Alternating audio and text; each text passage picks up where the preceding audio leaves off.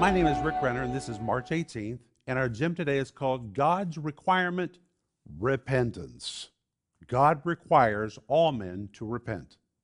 And our scripture is Acts 2, verse 38, where Peter is preaching, and he says to a big crowd that's listening, he says, Peter said unto them, Repent. What does that mean to repent? Does it mean to feel bad?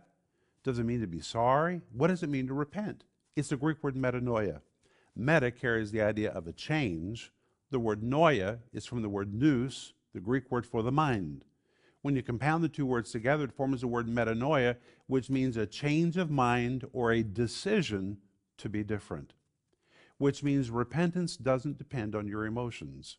When God speaks to you and tells you something in your life needs to change, you don't need to feel something to change. You just have to make a decision. That's what the word metanoia, repent, means to make a decision to go in a different direction, to make a decision to think and to behave differently. That's what I want you to think about today.